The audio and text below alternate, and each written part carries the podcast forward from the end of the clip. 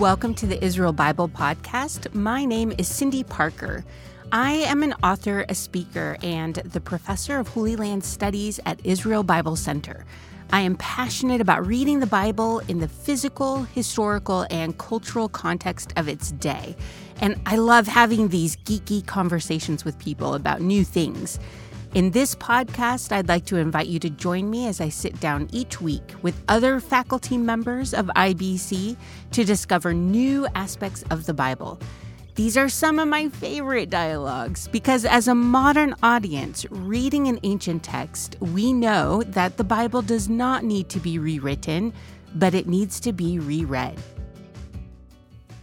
This week, I'm excited to introduce you to a roundtable talk titled Women in the Ancient Near East and Israel. The conversation is between our very own Dr. Yeshaya Gruber and Dr. Beth Alpert Nakhai. I was so excited to hear this conversation. I actually wanted to be in the room when the conversation was had, but it's probably best I wasn't because I would have tried to interrupt. Dr. Nakhai is the associate professor at the Arizona Center for Judaic Studies. She is an archaeologist and a biblical scholar. She has written extensively about ancient religion and culture, especially the lives of women in ancient Israel and the Near East.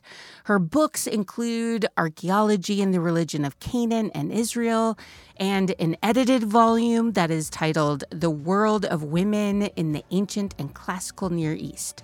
It is her focus on village life instead of temple or palace life that really excites me. So let's get into this conversation and start with discovering what kind of sources she likes to use for her work.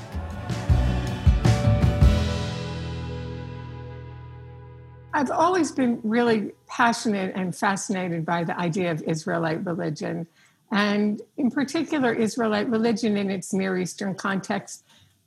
That's where I began my graduate studies. That's what I focused on for such a long time. And in doing that, because as you noted, I am an archaeologist, um, I use the Bible. Of course, the Bible is our main source, written source for knowing about Israelite religion, but there is a lot of archaeological evidence as well. And so I was I worked with that for quite a long time, but gradually I became interested um, for all kinds of reasons in what women what roles women played in society and what roles women played in terms of um, religion.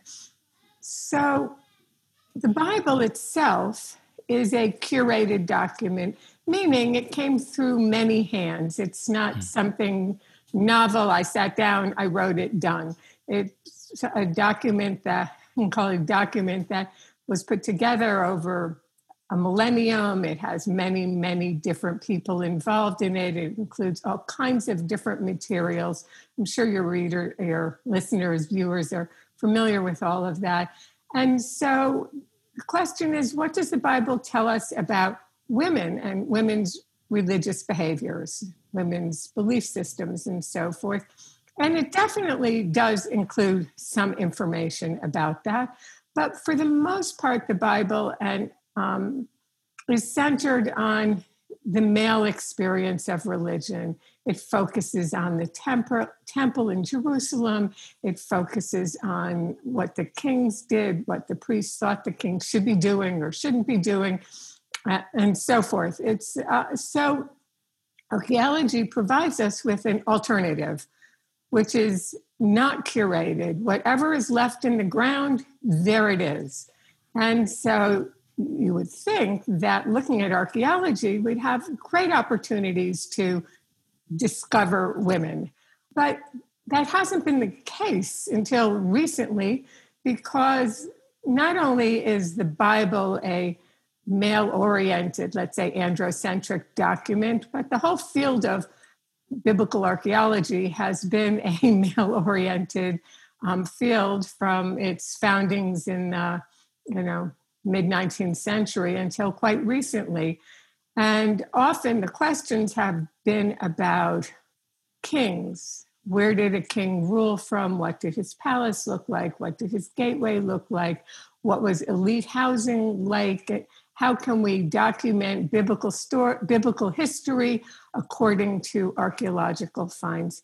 Women were not necessarily part of that um, elite discussion in ways that we can identify.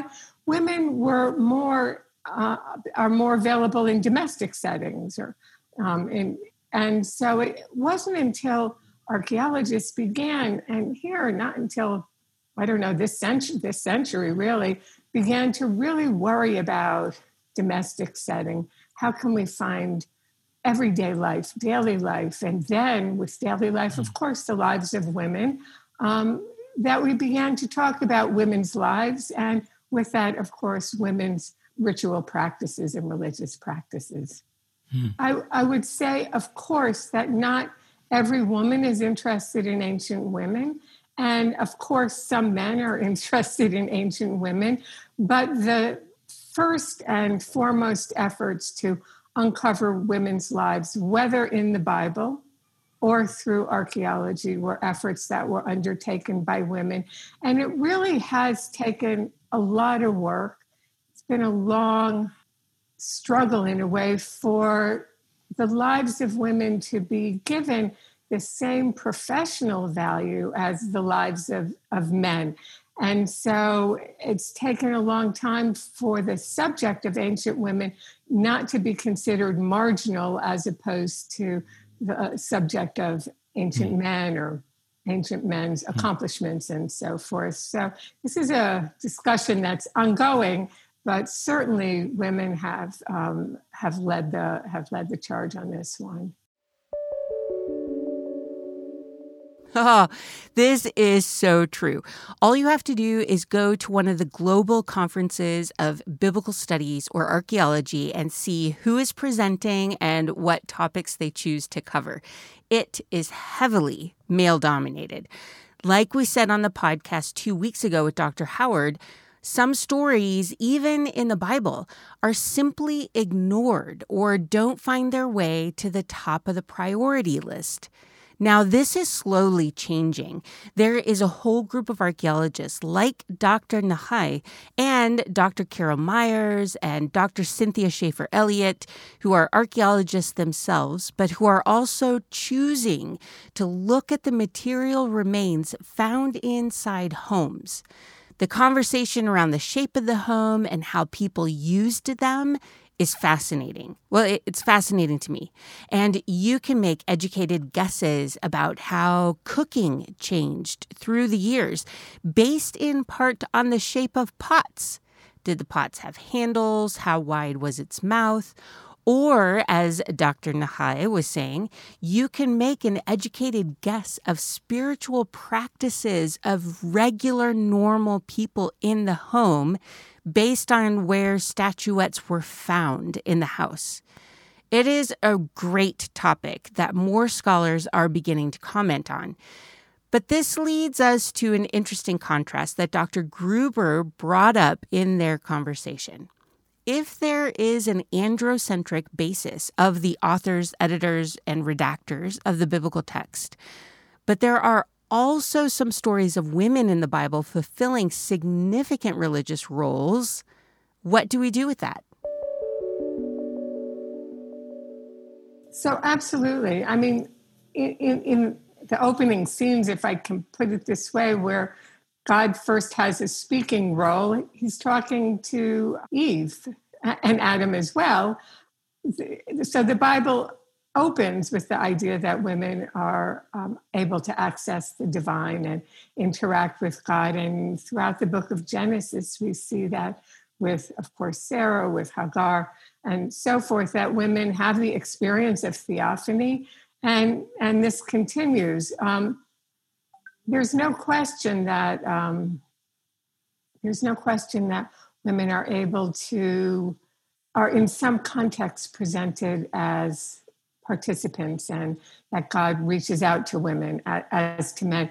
The same with the stories that you mentioned of women who are barren and then give birth to amazing sons. Um, and there, there are a series of stories like that. Um, maybe most prominent because it gives us lots of information is the story of, of Hannah, who, who goes to a sanctuary in a family celebration, um, the sanctuary at Shiloh, with her husband, with her the second wife in that family, and who prays on her own and makes vows and has an amazing son, Samuel, who she dedicates to God.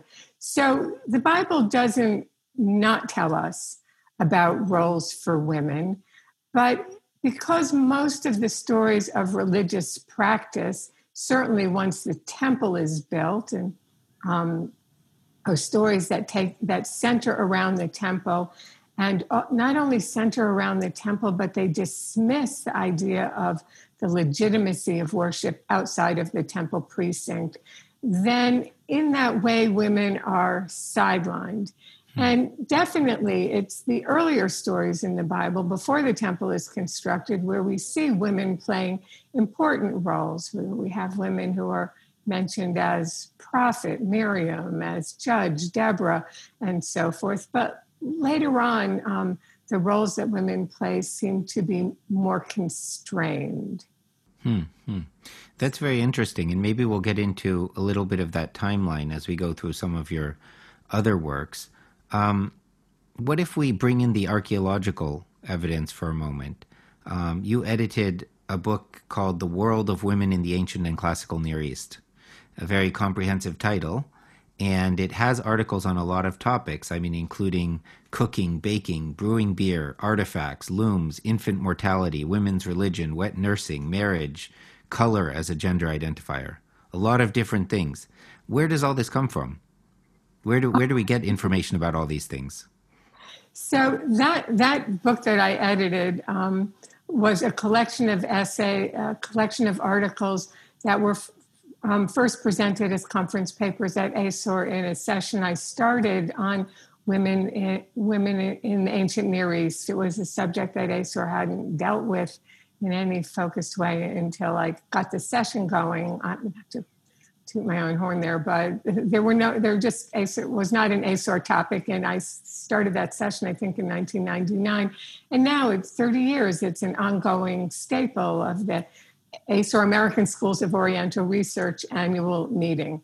So uh, that that was a collection of papers. There are so many other choices that is, is how things worked out, and I think what you'll see in common with most of those papers is that people are looking at um, domestic archaeology. So if they're talking about food, if they're talking about baking, if they're talking about infant mortality, if they're talking about all these kind of topics are topics that are developments from um, not every topic in that book, but those kinds of topics develop out of um, this really new sort of study of archaeology, domestic archaeology, um, which is grown exponentially um, in recent years. Uh, because the home, not that all women were always at home, and not that um, women. Mm-hmm. it's it's a complicated topic nowadays because nowadays we live in a world where women are pushed to be out of the home and where being outside the home is considered a virtue and being a homemaker is less so a virtue and we understand this in our time as something generational and you know the model of the 50s and 60s has changed and you know now here we are in a whole new world where women have to do everything and not just some things. And and and so if when i say that women's locus the main place where they were was at home it's not that they were sitting around watching soap operas and microwaving dinners. Um, they were working alongside men and decision make making decisions alongside men there was no household that we can talk about patriarchy. It's actually not a subject I personally have a lot to say about. There were definitely some ways in which society, um, the men were the decision makers, but when it came to household life, decisions were shared. A woman would know how much grain needed to be turned into wheat, I, I mean, into bread during the course of a year, how much fruit had to be processed, dried, and preserved, or how much wool had to come in in order to make enough clothing or curtains or whatever was necessary for a family and so forth. So the decisions about how to plant a field, how much livestock to raise, and so forth were not um, decisions that were made unilaterally by the male head of household. These were collaborative decisions. And so, from that perspective, women and men together joined to make households happen and to hmm. make them thrive. And people, of course, lived maybe in a nuclear family, but with all other members of that uh, extended family in close proximity. Unlike nowadays, where we're scattered across the globe, who the heck knows where all the people in one's family might be at any particular moment. But we're talking about a, a stable society where people resided in the same structure, the same four room house for generations. This is what was the inheritance, the nachala in Hebrew, and why it mattered because you needed the house, you needed the land around it, and you needed the community in your village, in your town. And this was how society worked. So the decisions women made at home and the decisions men made at home were mutually important.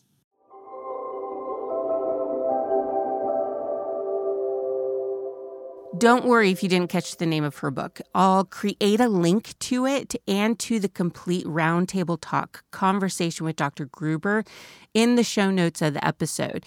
So if you're listening on your phone, just scroll to the bottom of the link and depending on your app, you might actually need to hit the button See More, and then you'll find all the links there. I'll even add a link to a podcast I did ages ago with Dr. Cynthia Shafer Elliott about how household archaeology helps us understand Israelite lifestyle. You've you've written on the Bronze Age, Iron One, Iron Two, you know, a, a long period of time it's hard to formulate a, a, question that, that covers what I want to ask, and, and it will probably sound overly simplistic. So take, you know, whichever piece of the puzzle you want to address. But does the Canaanite background that's found in archaeology with regard to daily life and women and so forth carry over into the Israelite period? In other words, are there connections across that time period, or, or do we see significant shifts? I think more connection than shift. And that's because the basic way of sustaining life, agriculture, animal husbandry, raising vegetables, some, you know, small orchards for um, olives, some, you know, grow a bunch of grapes, those don't shift over time. And so uh, that dynamic is going to have remained stable even as some other cultural aspects of society um, may have shifted. You know, we see from late Bronze Age into Iron Age different settlement patterns in Israel, for example, more of an emphasis on small settlements in the Central Highlands for the, you know, start for the building and, and the existence of the nation of Israel in ancient times. But people were doing the same things, whether they were living in a, a, village near Yokneam or they were living in a village near Jerusalem. They were still sustaining their lives in the same sorts of ways. Hmm, hmm. What about in Jerusalem, though? Because you have an article on that, a world of possibilities. Jerusalem's women in the Iron Age. So how did how did the urban life of women in the capital differ from the villages? So that article, I, have been spending so much time thinking about the countryside and thinking about daily life. And I, I mean, I, I, began thinking about daily life a long time ago and, and found myself stunned originally that people who wrote about daily life often forgot that women had a role in daily life. And, and as most books in our field were very um, male oriented, after spending a long time thinking about daily life in a different project altogether, um, I, I, was studying the archaeology of Jerusalem by way of the women who are archaeologists who have excavated in Jerusalem. A completely different, very modern topic for me. And as I spent my time thinking about Jerusalem and, and, and looking at the archaeology of that city, I began to wonder what was it like for women who lived there because they were in, you know, they were in the center of it all. And many of them were members of an elite community, and others, of course, were the workers who made the elite community's life so nice. And so I, be, I, I wrote that paper. It's really more biblical in a way than archaeological. I'm not looking at ancient houses in Jerusalem and analyzing their contents, and that's really hard to do because of all of the overbuilding in Jerusalem from over the course of millennia. But the Bible has a lot of rich ideas about how women were part of the fabric of life in Jerusalem, in the palace, and also in, let's say, something like the support services. And I don't, and so it was interesting to me to pull together that kind of information to consider where does food come into Jerusalem from? Where do they get their wine? Where do they get their oil? But I mean, those sort of daily life activities are, are part of what happened, but also, you know, there were women in the palace, and, and the, the Bible is ri- rich relatively with stories about women in those palaces. So, um, the daughters of kings and the servants who were there. And so, the, I did something that I'm not normally accustomed to do. I just did a big sweep through the Bible and I did it like an ingathering and um, mm-hmm. brought in what kinds of information I could put out there to say. There will be people, I'm sure, who will disagree and say that's too broad a picture or it's too rosy a picture, whatever it may be. But I just want, I, I wanted to, I don't know, maybe I'm a New Yorker. I wanted something that was urban and um, put that out there as well. And what I discovered was that the Bible really is rich with ideas about um, women living in Jerusalem and not only with men living in Jerusalem. That was a corrective to my um, hmm. older way of thinking about things. And it was really valuable for um, me to do. And thanks for having looked at that.